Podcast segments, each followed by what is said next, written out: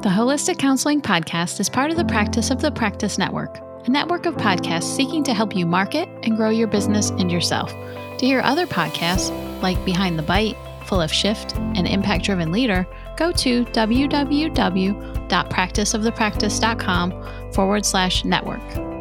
Welcome to the Holistic Counseling Podcast, where you discover diverse wellness modalities advice on growing your integrative practice, and grow confidence in being your unique self.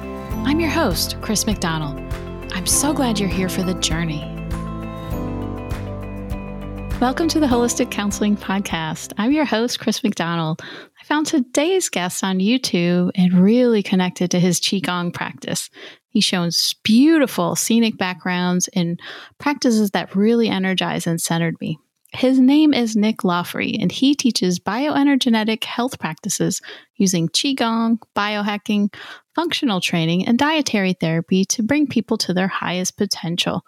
Nick started on this path while healing from paranoid psychosis and chronic skin and gut disease that began in adolescence. He now helps thousands of people around the world to achieve optimal health through his videos, coaching, workshops, and programs. Welcome to the podcast, Nick. Hi, thanks for having me. Can you tell my listeners a little more about yourself and your work? Sure. So I see my job as uh, testing all the weird stuff so that other people don't have to, and coming back with what works. And uh, that involves doing a lot of stuff that really doesn't work because That's there's a lot of there's a lot of woo woo, a lot of a lot of just you know dietary philosophies that are just based on that, like philosophy, and not necessarily reality. what actually works in reality. Yeah.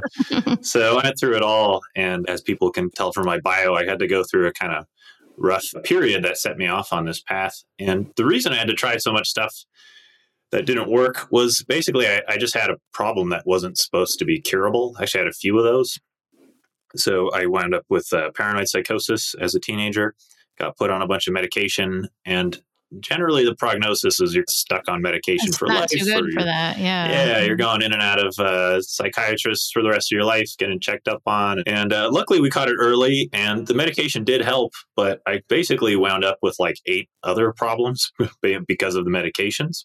Are you serious? Oh my god. Yeah, so a lot of it was physical, like eczema and acne all over my body. The I lost the ability to digest all kinds of things my liver was so congested that like breathing hurt just the diaphragm touching my liver hurt but a lot of it was also psychological so these you know psychiatric medications you know create, created a pattern of depression and that just bounced back and forth between severe depression and severe anxiety that lasted for years and so even without the psychosis i still had like these like pretty big hurdles to jump and to be honest, I'm not sure I want my uh, psychiatrist to hear this, but when I got off the medication, I wasn't really cleared of the psychosis. I had just figured out tools for myself to manage it yeah. and mm-hmm. decided to get off the medication because there were so many side effects.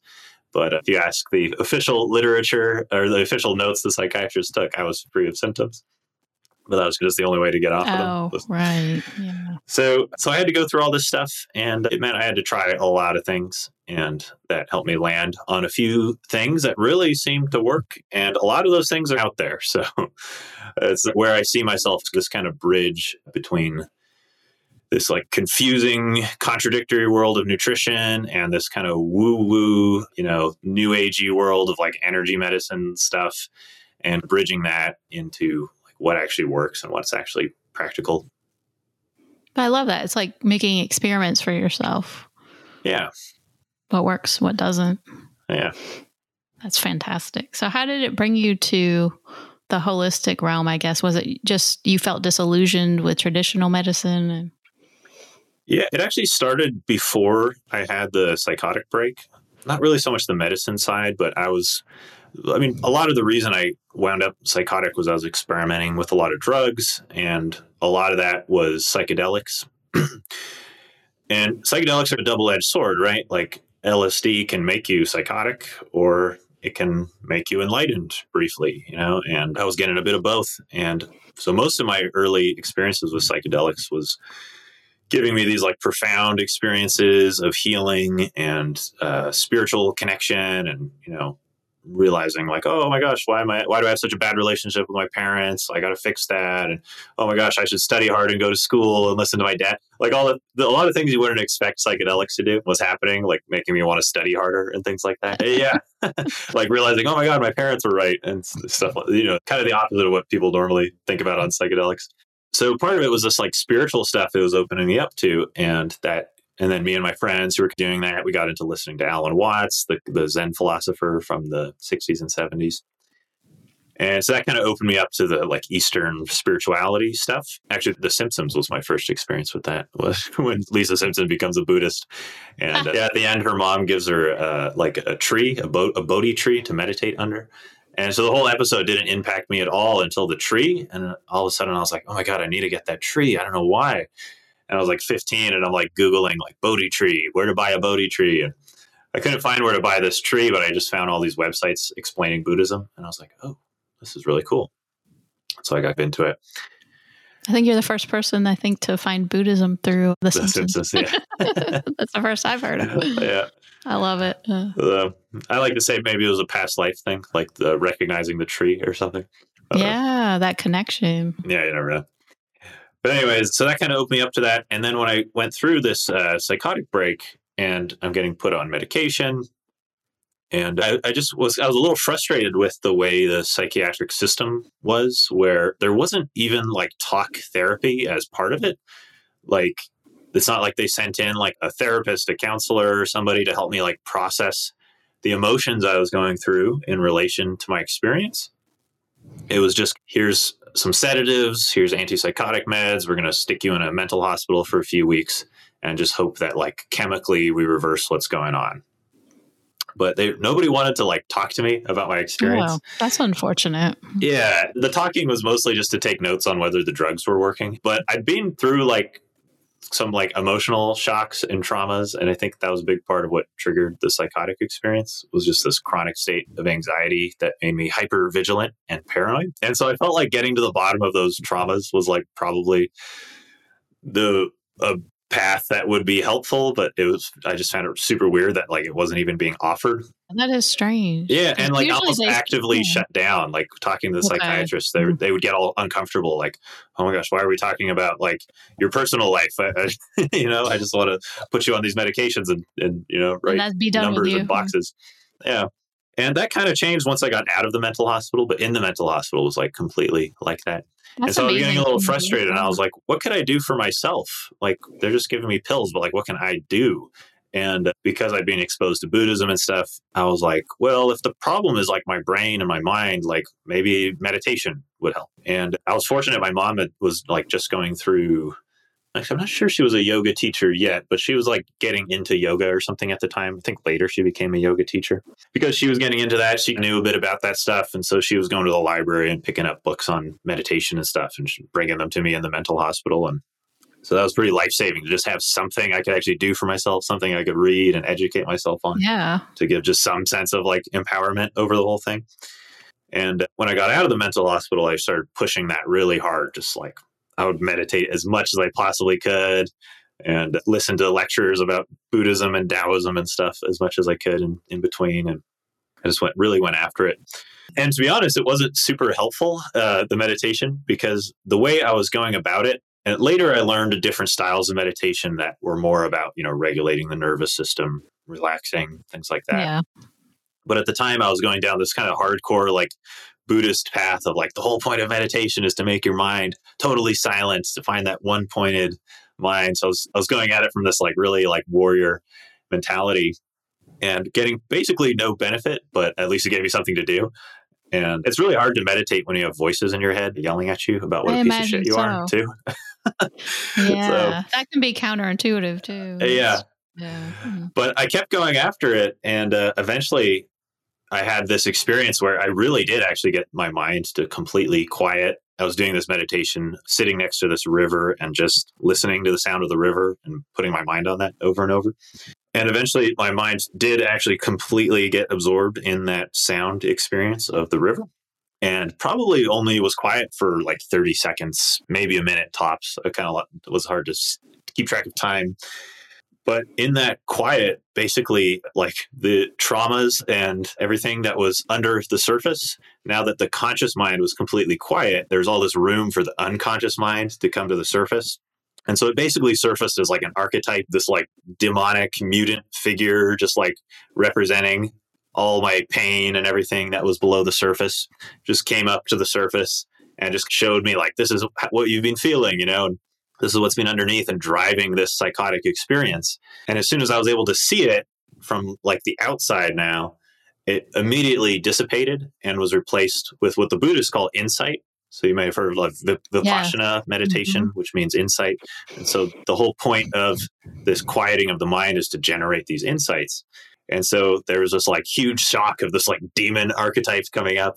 And then this immediate relief of it just dissolving and being replaced with this insight of basically self love and self acceptance. That's fascinating. And yeah, basically spent like 20 minutes just crying and just pouring snot into this river. It was very relieving, but it was interesting. Like the the way of getting there was this very intense form of meditation that was completely unproductive until this experience of insight. And afterwards, when I tried to go back and meditate, that experience was so intense, like the shock of that coming out of me was so intense that I could never get myself back to that quiet mind state again. Because every time I started to feel myself go back there, I was like, oh crap, is like a demon gonna like come out of me again? Yeah, and I get all worried and my mind would start chattering again. Yeah. so and around that time, I basically discovered my mom actually was brought me to a yoga class, and it was my first yoga class, and I was like completely blown away by how hard it was. I, I imagined I'd imagined yoga in my head as like a bunch of like moms like rolling around on the floor or something. and uh, when I did my first one, it was like a level two Ashtanga or some stupid thing I shouldn't have done as my first class. But I was just amazed, like what a workout it was and how much like sweating toxins out of my body, how good that made me feel at the end. And I was like, oh my God, this spiritual stuff can actually make you feel good. Like instead of like it being this like hardcore thing that like you don't get results for like months. And uh, so I got addicted to yoga like right off the bat. And the meditation was starting to feel kind of weird. And I was like, well, let me do, do this yoga thing for a while. And, and that started to put me down more of this path of like, it really hadn't clicked for me before how much my physical reality impacted my mind and so yoga was the first way of like discovering that. Like, oh, when I sweat out toxins, my mind yeah. feels clearer. When I heat like my body and that, stretch. That, you needed that physical. Yeah. didn't you? Mm. Yeah. And that grounding, getting me out of my head and out of this. Because a lot of what the psychotic experience was, I realized it took me a while to realize, but it was basically just like being on a low dose of a psychedelic all the time. But, and the thing about psychedelics is if you resist them, and get scared, you have a bad trip. And so it's like you're basically directing the trip trip by how much you resist it. And if you don't resist it and you just let go and let the trip happen and, and let it unfold and show you what it wants to show you, generally you have a good experience or an experience that could be construed as good in that it's healing, even though it might be painful for a yeah. while or something. I've not heard of that before. Uh, that's an interesting perspective. Yeah. So basically, I started to realize like a lot of this came from yoga, the, the being in shavasana and that conscious relaxation at the end, and actually being able to relax made me start to realize that when that psychotic state started coming up, I could fight it and get paranoid and wind up in this battle in my mind or I could relax into it like it like I was on, you know, a low dose of mushrooms or something.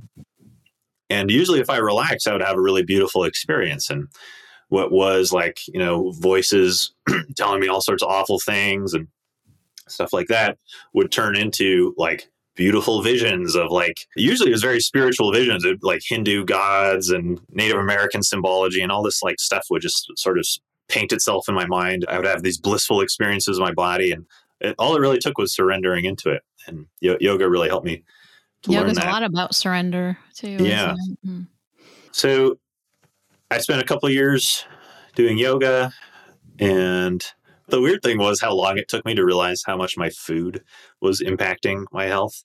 By this point, I all the side effects of the medication had really taken over, and I, I was just covered in skin problems and digestive problems and brain fog. It got really hard to like think clearly about anything. And uh, I can't really remember exactly what tipped it off, but I, I remember feeling so stupid when I realized, like, oh, wait, eating McDonald's and KFC and, you know, giant plates of like 20 chicken fingers for lunch probably isn't making my body or mind any healthier. uh, and looking back, it's like, it's so hard to imagine how, like, that didn't, that wasn't just intuitive to begin with, you know? It's so weird to think.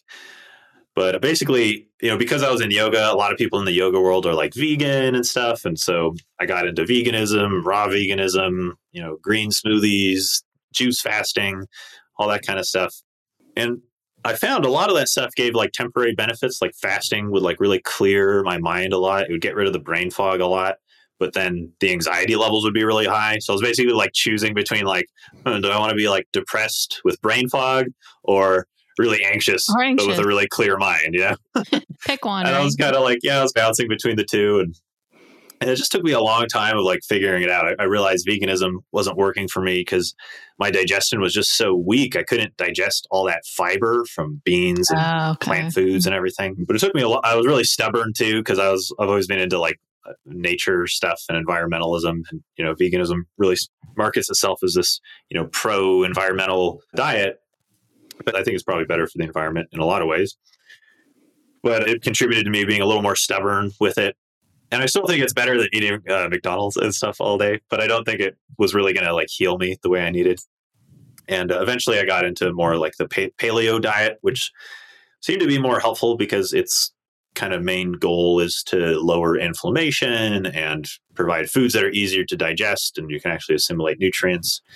And because I had a really weak digestion and a lot of autoimmune stuff going on, like the eczema, and eventually realizing like most of what was wrong with my brain was inflammation uh, in my brain. It seemed like the uh, autoimmune oriented anti inflammatory diets seemed to play a big role in helping things sense. out. Yeah. And eventually I stumbled into this guy named Ray Peat, and uh, he teaches this really interesting diet. Is it's actually where I got the word uh, like bioenergetics from. That's why I wondered where that came from. I had trouble saying that. I had to practice. yeah, I think you said bioenergetics, energenetics, or and I was like, oh no, no genetics involved. I know.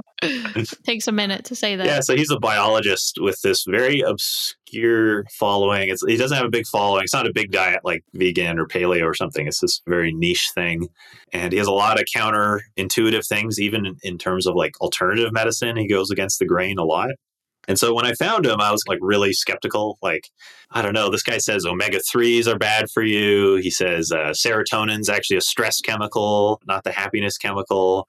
He had just all these like weird things. He says sugar is really good for you and complex carbohydrates are bad for you. Like, there's all these like weird things that you're told, right? yeah, they go totally against even alternative health stuff. And uh, so I was like, okay, I'll try like one little thing of his at a time and like see if it works.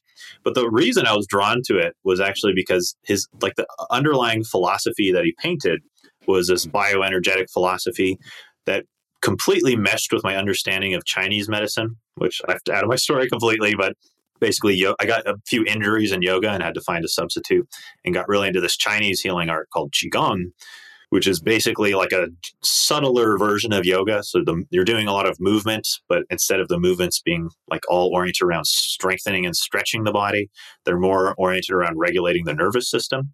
So it's like a little bit more direct towards that mental healing component that we're trying to get out of yoga. So it's not trying to give you like a six pack and get you like hyper flexible while you're healing your emotional imbalances. It's just going straight to the emotional stuff for the most part so I got really hooked on that. It really helped on that healing path, and it became like the main thing I teach. But anyways, the qigong comes from Chinese medicine, and the underlying philosophy of Chinese medicine is that the notion of qi, life energy, is supporting all the body's structures. So there's a balance between structure and energy. So when you have good structure, say in qigong by setting up good posture, or in diet, giving your body the right building blocks, then those structures support the flow of energy.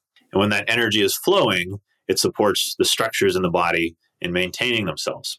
And also, the, another underlying philosophy is that when you have more stress, it actually decreases your energy. So a lot of people think like, you know, all being stressed is just part of getting things done. You're going about, you're being all frazzled, making sure everything gets done, and stress is just a part of that. But in Chinese medicine, they basically say the opposite. They say, well, the stress, it gives you this temporary boost of energy that ultimately depletes your energy. And so you wind up just running your reserves down more and more. Whereas when you have low stress, you're more efficient with your energy. Your mind's not racing, you're thinking more efficiently, your emotions aren't as up and down, burning away your energy. And everything you do just becomes more efficient. So you're actually getting more done and have more energy when there's less stress. And I never found any like Western, you know, scientific framework that really encapsulated that, at least in terms of any of the kind of natural health stuff, until I found Ray Peat. And he basically had the same philosophy, but instead of like chi, he was talking about like the free flow of electrons through the cell, maintaining the structure of the cell, and switching from cortisol and adrenaline as the primary sources of energy in your body. So basically, your stress hormones so switching from an adrenal based uh, source of energy to a thyroid based source of energy. So if you raise your the function of the thyroid gland, it lowers your need to be dependent on the adrenal glands, and so you go from a stress source of energy to a sort of relaxed but energized state. And Wow, I just couldn't believe how interesting, yeah, yeah. and I, I couldn't believe how close that was to the qigong philosophy. That I was like, It's okay, all well, coming together, isn't it? yeah. So yeah. And so even though I was kind of like, well, I'm pretty sure he's wrong about serotonin being a stress chemical because everything I've ever seen shows serotonin is like the happiness chemical. And I'm pretty sure he's wrong about omega 3s causing inflammation because everything I've seen says they cure inflammation. too. And uh, so I was really skeptical going, those aren't his only ideas. Those would probably just be like his more controversial ones. Also, his idea that like people with anemia actually have like too much iron. He has all these like weird ideas. And I'm like, man, I'm not like a chemist. Like, I don't know how to like fact check his ideas except to like test them on myself. And I basically felt like Qigong and paleo diet and everything had gotten me like 80% of where I wanted to be. But there was always this like nagging like 20% of like, you know, if I slipped off the diet for like a day, that, you know, the acne would all just come rushing back. Like everything would just come back so easily. I just felt like the health was still so fragile that if I did everything right, like I could keep myself in a good place. But like, why was it so fragile that the second I did something wrong, like why could I still not digest dairy? Why could I still not eat grains? Like it just seemed like you should be able to at least once in a while slip a little bit and not have this perfectionism. So I was curious what uh, this totally like weird diet and philosophy could do for me. So I started getting into it, and uh, at first it didn't work super well because he basically recommends like getting off of uh, car- carbohydrate, like complex carbohydrates, like like grains and even potatoes and sweet potatoes Yeah. for the most part. And switching to more sugar as your fuel source. So whether that's actual white sugar uh, in like everything, or just eating fruit instead of uh, Yeah. root vegetables or whatever. So all this weird stuff, and I wound up like just putting on a bunch of weight, and uh, the sugar was like making my acne come back. But diving into it for a while, it basically realizing because he doesn't lay it out super well. He's a scientist. He's not like a he's not a big like teacher. Like his role isn't to demystify the science and put it into a yeah system that people could use. His thing was he would just write an article like once a month oh, with Oh, I all this like Well, complicated facts. stuff. You figure it out. Yeah, it was like that. And so I found some other guys like Danny Roddy, Matt Blackburn, Georgi Dinkov, there's Kate Deering. There's a bunch of people who like have basically taken his work and turned it into like systems that can actually be implemented. And so it was, oh, the first step wasn't to like just eat 2000 calories worth of sugar every day, you know. The first step was to, you know, increase my vitamin A stores by eating more liver so that I didn't get acne when the metabolism started rising in uh, relation to the sugar intake. And so there's all this like weird, complicated stuff you had to do. But uh, basically, I just kept finding like everything I implemented from him just started working. So like weird stuff like taking penicillin as a way of digesting dairy. So Really? appa- apparently, yeah, there's like a certain bacteria in the gut that makes it so you can't digest dairy. And if you kill it with penicillin, all of a sudden, like I wasn't getting constipated from dairy. And it's just all these like weird things. And every I was surprised by every single one. So I knew like it's not placebo like pushing these healing effects. I genuinely went in like super skeptical and thinking everything I tried wasn't going to work. You're really brave though to Uh, yeah, take, take on these different things. I mean, wow. Talk about Yeah. lifestyle changes. Uh, yeah, for sure. Yeah, and it's always a journey. It's always learning, but I yeah, it's just it opened my mind to this whole new uh, way of looking at the gut, even and and the brain Yes. and the way And the brain chemistry on- works. Well, I guess the gut health and mental health, there's a big connection with that too. And yeah, exactly.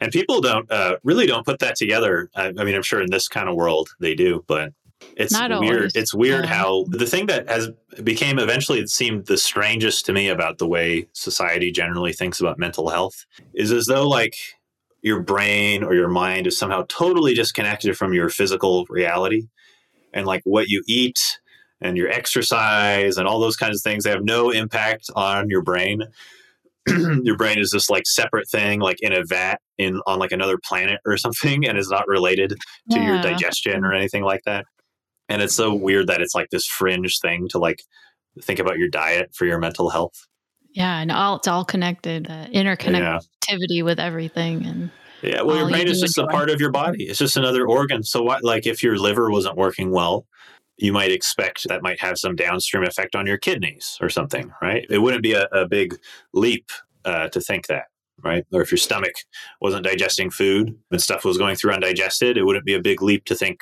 oh, the small intestine below that might get some trouble with undigested food going in there. It's so weird that we don't think of the brain in that way, at least outside of the kind of holistic uh, world. that's true. So I guess did the qigong and the diet changes did that help your mental health and physical health overall?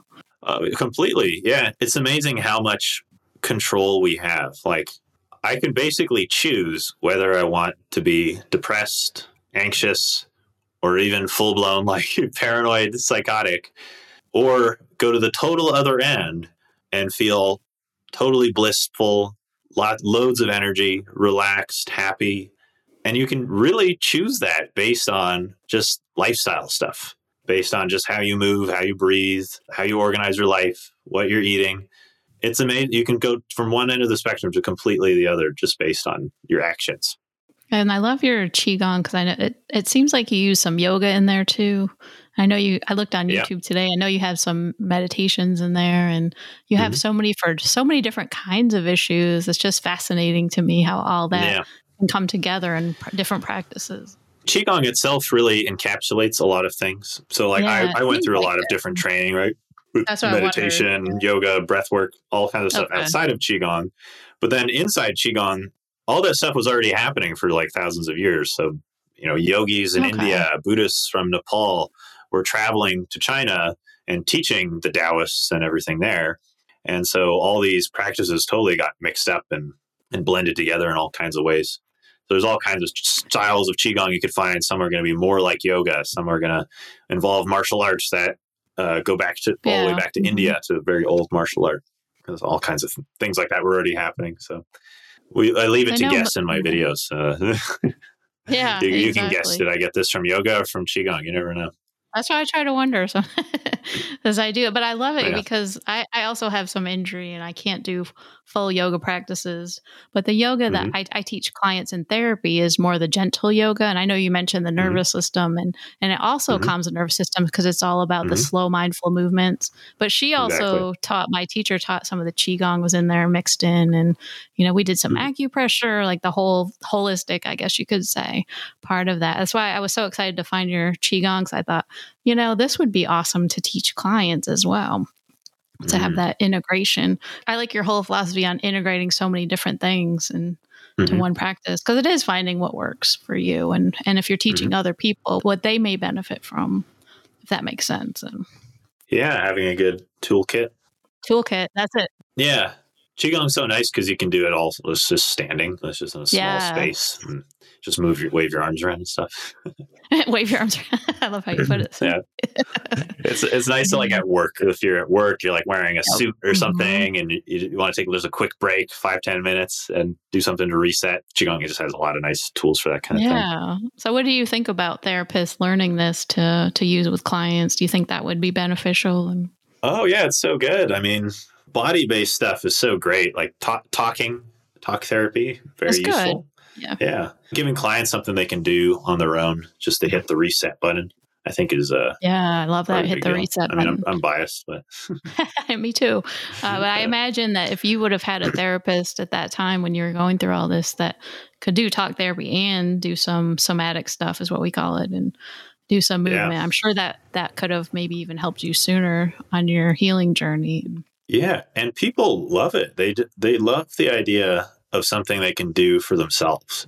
Yeah, like and that's even, empowering. Yeah, just like the feeling of like, all right, I've got my thing, whatever it is. Like, I'm going to make this smoothie every day, or I'm going to do this quick exercise every day, and just that feeling of confidence that comes from that, like that feeling like I'm moving forward, is going to break some of that depression or anxiety or whatever it is to begin with. Oh yeah. Regardless from the actual effects of the thing, just the feeling of having something you can do is uh, powerful. But I find your videos too just wonderful with the locations because I'm just find myself just looking at, oh my God, look at that beautiful mountain and lake. Yeah. It's so soothing too visually. Uh, how do you find yeah. all these beautiful places?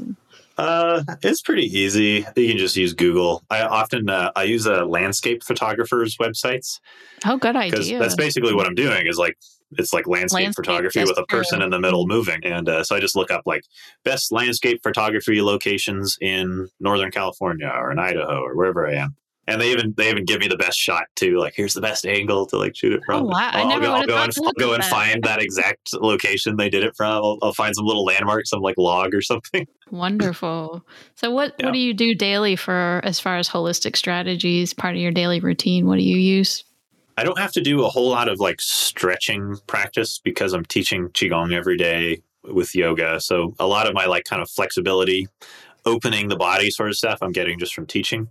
So most of what I'm doing is more the kind of inner work of like qigong, these like standing meditation, seating meditation practices, some of which is called neigong, where you're sort of directing your qi with your mind, if that makes sense, in your body. So a lot of sort of more esoteric work like that. Usually a little practice in the morning, a little practice in the evening. And then I'm doing my diet, which is basically this. You can it's almost like the light version of the carnivore diet. So I don't know if you know about the carnivore people. No. They're, they're mm-hmm. Oh, oh, yeah. There's a, so there's the vegan, right? I know there's like the opposite, yeah. which is carnivore, okay. where hmm they're basically using it for mostly autoimmune conditions, which largely get driven by the gut. So they're eating like all these people that all they eat is like steak or something. Usually, like grass fed beef is what they're big on. Mm-hmm. And it winds up like clearing all these autoimmune conditions that are seem like really? I would philosophize that I would guess that they're based on like gut bacteria fermenting vegetable fibers and things like that in the gut and then that fermentation getting into the bloodstream and causing issues. And I think that's why the carnivore thing helps. That works. Oh, okay. But I, yeah, but I think there's better ways to do it. So like Ray Peat's bioenergetic diet, I think achieves the same thing without having to be that like crazily restrictive. And there's all kinds of like problems with like eating that much meat too. You don't want to get like you're getting way too much of certain uh, amino acids that can be carcinogenic and oh, it's all about balance. And- yeah, like way too much iron from the the red meat that you're not balancing with calcium if you're not consuming dairy or eating uh, calcium rich plants. So eventually, a lot of these uh, carnivore people landed on this like light version of carnivore where you're still getting carbohydrates by eating uh, fruit. And so it's basically like you're eating like fruit and meat, and that's like the whole diet, that's like honey. Like, wow. Yeah. So my diet's kind of similar to that, but a little more like nuanced. There's also like uh, dairy. Dairy basically blocks iron absorption. So if you're eating like red meat and you have dairy with it, it blocks the calcium blocks some of the excess iron but I basically don't really eat much vegetables. The vegetables I eat are technically fruits. So I eat like squash. So like zucchini, well cooked zucchinis and stuff. Because the philosophy is that fruits want to be eaten because this, they want animals to spread their seeds. That's why plants grow what we call fruits put seeds in them so that and make them delicious and easily digested so that animals will eat them and then go poop the seeds elsewhere. Things that we think of as vegetables, but that are really technically fruits. So that would include like things right. like mm-hmm. zucchini and tomatoes and things like that. So I basically eat like well cooked versions of the fruit like vegetables as my vegetables. And so that involves like no uh, greens, no leaves, things like that. And, and then I eat actual fruit for my carbohydrates, dairy, and mostly ruminant meats in ruminant being like the like sheep, cow, goat, elk, things that eat grass basically. And so that's the basic diet. And then I have like a supplement regimen that's a little bit more complicated that I won't yeah. get too far too much into. That's okay. but, but that's the the basis of like the. But that helps you, is what it sounds like. Yeah, it, it seems to be just incredibly gut friendly. There's no plant foods with indigestible fibers. There's no phytotoxins, like the toxins that plants make to keep themselves from being digested by animals. And that just, I, am not saying that's the perfect diet for everybody. I, I'm really into Oh, the no, idea definitely that. Everybody's body is going to be a little different. Their needs are going to be a little different, but it's, it seems to be what worked super well But for like me. you said, yeah, exploring and figuring out what works for you. Sometimes Yeah. you do got to try separate things and figure out what your conditions are and talking to your doctor too and see Yeah. what's best. And but I know you have a Yeah. teacher training as well. Can you Mhm. share a little bit about that? Uh, yeah, this is my first time running it actually. Up till now, I've been helping my Qigong teacher run his training. Basically, his students go through it, but because he has so many students, he can't really work one on one with them. There's just too many. So he sends them to like the senior instructors to do one on one sessions as part of their uh, teacher training experience. So I've been doing that for a few years. And then this year, I decided to try to launch my own and decided to run it online since I had a you know, reasonable uh, YouTube audience and everything to market to. And I figured I'd get like, you know, three or four people or something. Yeah. I was like, there's no way that many people want to do a Qigong teacher training. Not with me, when they could do it with, you know, my teacher who's like this amazing guy. And, uh, but I wound up with 45 people signed up. And That's uh, amazing. yeah, I was pretty amazed. And so I've been doing that for the first time, which is a lot of work doing it the first time because you're trying to Oh, figure yeah. everything out or you're making a lot of mistakes. And, but I made it a cheap, I made it a lot cheaper than most teacher training. So Yeah, because I looked it up online. kinda- I was like, Yeah. whoa. yeah. So it's like the beta version, you know, it's like the test experience. So Yeah. I've a lot of really awesome students. They're, they've been very forgiving of uh, where where I've had technical issues and stuff that I'm trying to figure out. I'm sure. So, but it'll be it, it should just get better every time. I think it's really good. I, I mostly get hard on myself about the technical stuff because that's what I used to do for a living was Oh, you did? film and things like that. And yeah, that was Oh, how I oh, wound up doing my apprenticeship with my teacher was trading him Okay. like a lot of work like that. So I, got, I get nerdy about it. but yeah, that's that's amazing though that you were able to already get started with a teacher training on your own and but to reach like a whole global audience with doing it online is amazing. Yeah, it's really fun. We get people from Europe and South America and Southeast Asia. And what's crazy is I, I don't actually have like a huge YouTube following. It's like 7,000 followers or something, which I guess sounds like a big number if you don't do YouTube. But on YouTube, that's like oh, I know. I know. following, you know. But the fact that I can, you know, you, YouTube will run ads on your videos and send you a little bit of money. but Oh. with 7,000 followers, that's like a really small amount of money Yeah. but it seems to be enough that if I make my own e-courses, my own online trainings, Yeah. that I if I and I market those, I can actually make a living doing it, which is really fun. Yeah. So what's a takeaway you could share today that could help listeners who are starting their holistic journey? Starting small, it can get really confusing. the The nutrition stuff can be super super confusing. There's so many philosophies, and diving into one, it's a lot of work to get really strict with it. So I think for most people, just starting small, starting with small changes. I'd say for me, nutritionally, if I had to recommend one thing, the thing that had the most impact on my brain specifically and my state of mental health was cutting out the what we call the PUFAs, polyunsaturated fatty acids. Basically, like your vegetable oils, so your cottonseed oil, soybean oil, corn oil, safflower oil, sunflower oil, canola oil. These are basically just like the cheap industrial oils that are cheap to mass produce. They used to be used in paint because they oxidize so quickly and turn into a solid that it doesn't take a lot to turn them into the paint substance. So as soon as you paint it on the wall, it's a liquid, and then they oxidize in at just room temperature and turn into the solid on the wall. In in the year 1940, the uh, paint industry figured out they could do it a little cheaper if they replaced those seed oils with petroleum products. And so all these seed oil uh, manufacturers had to figure out some way else to sell their product, and so they funded a bunch of studies on how you know seed oils are better for you than you know butter Yeah. and saturated fats, basically. And uh, that's basically where, where the whole thing started. And uh, ever since then, we've been using those, and they're way cheaper. So almost every restaurant you're going to go to is using those oils just because they're cheap. But because they oxidize at room temperature, and your body is way hotter than room temperature, it just creates a lot of oxidation and inflammation in the body. And I think that this is one of like the few things that is starting to get some like consensus in the dietary world. Most things everybody's just arguing about all the time. This is one of the few, aside from I think the vegans because they don't want to eat butter and animal fat, which is more saturated, that they tend to push for this unsa- unsaturated fat thing or polyunsaturated fats. But I think for the most part, it's getting Yeah. There's some, more some consensus that this causes a lot of inflammation. And definitely in my own That's good to know. experience, yeah, it seems to just, my brain just works 10 times better without it. And I've noticed that oh, with a lot of clients. They seem to notice the benefits when they change their oils Yeah. too. So, So, what's the best way? so switching over to saturated fats like coconut oil and butter, Okay. And even some animal fats like like beef tallow, the fat from cows. Not all animal fats are going to be like pig has a lot of polyunsaturated fat, so eating a lot of bacon, which I'm not sure why the the keto bulletproof people advertise a lot of bacon when they say polyunsaturated fat is bad for you, and then they tell you eat a Yeah, bunch of bacon, which is much just sense. loaded with polyunsaturated fats. I don't know why they do that. Yeah, so pig fat, chicken fat, cold water fish fat is all going to be a lot of polyunsaturated fats. So sticking more to the the ruminant animals is more saturated, and then like yeah, your your coconut oil, olive oil is monounsaturated, so it's more stable. That was my question. Yeah. That's the biggest switch I'd make, and also just because it's in everything, like those seed oils are like if you start just reading product labels, they're in everything. They're in bread, just because because they're basically not food. Bacteria doesn't want to digest them, so they use them as like a preservative. So they Oh, put them in, in bread and crackers and everything, and just to keep things the shelf life longer.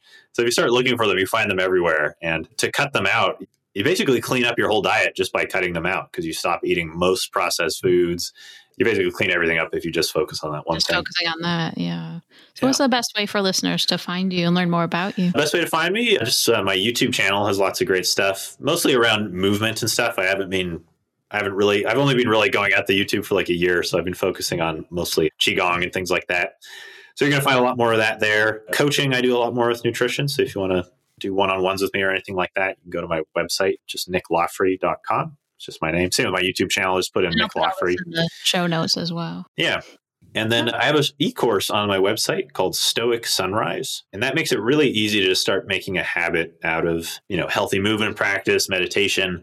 It simplifies it down to like a short period of time each day. It's like 15 minutes a day. It's called Stoic Sunrise because the idea is creating this like healthy habit in the morning. And it's basically a course just takes you through like 7 days of trying to implement this healthy movement stuff and breathing exercises in the mornings. And there's a few lessons on uh, nutrition, more from the Chinese medicine, sort of traditional medicine perspective, and Yeah. mostly just again refining your morning routine, getting a healthy uh, morning and nutrition wise. There's a few lessons on that. And That that, just makes it sounds really easy to start a healthy lifestyle and just choosing one period of your day. It's not like your whole day you're obsessed with your health. It's just the start of your day. You focus on that, and the rest you can just chill. Well, thanks for coming on today, Nick. Yeah, thanks for having me. Super Thanks fun. for sharing everything. And I thank you for listening today. And remember to subscribe, rate, and review wherever you get your podcast. And again, this is Chris McDonald sending each one of you much light and love. Until next time, take care. If you're loving the show, will you rate, review, and subscribe on your favorite podcast platform? We just started this, and that helps other people find this show. Also, if you're feeling uncertain about your modalities and you want to build your confidence to be your unique self, I want you to join my free email course, Becoming a Holistic Counselor, over at holisticcounselingpodcast.com. In my Becoming a Holistic Counselor course, you'll get tips for adding integrative care into your practice, what training you need and don't, and the know how to attract your ideal holistic clients.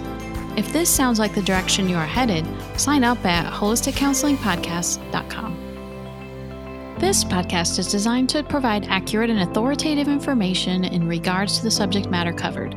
It is given with the understanding that neither the host, the publisher, or the guests are rendering legal, accounting, clinical, or any other professional information. If you want a professional, you should find one.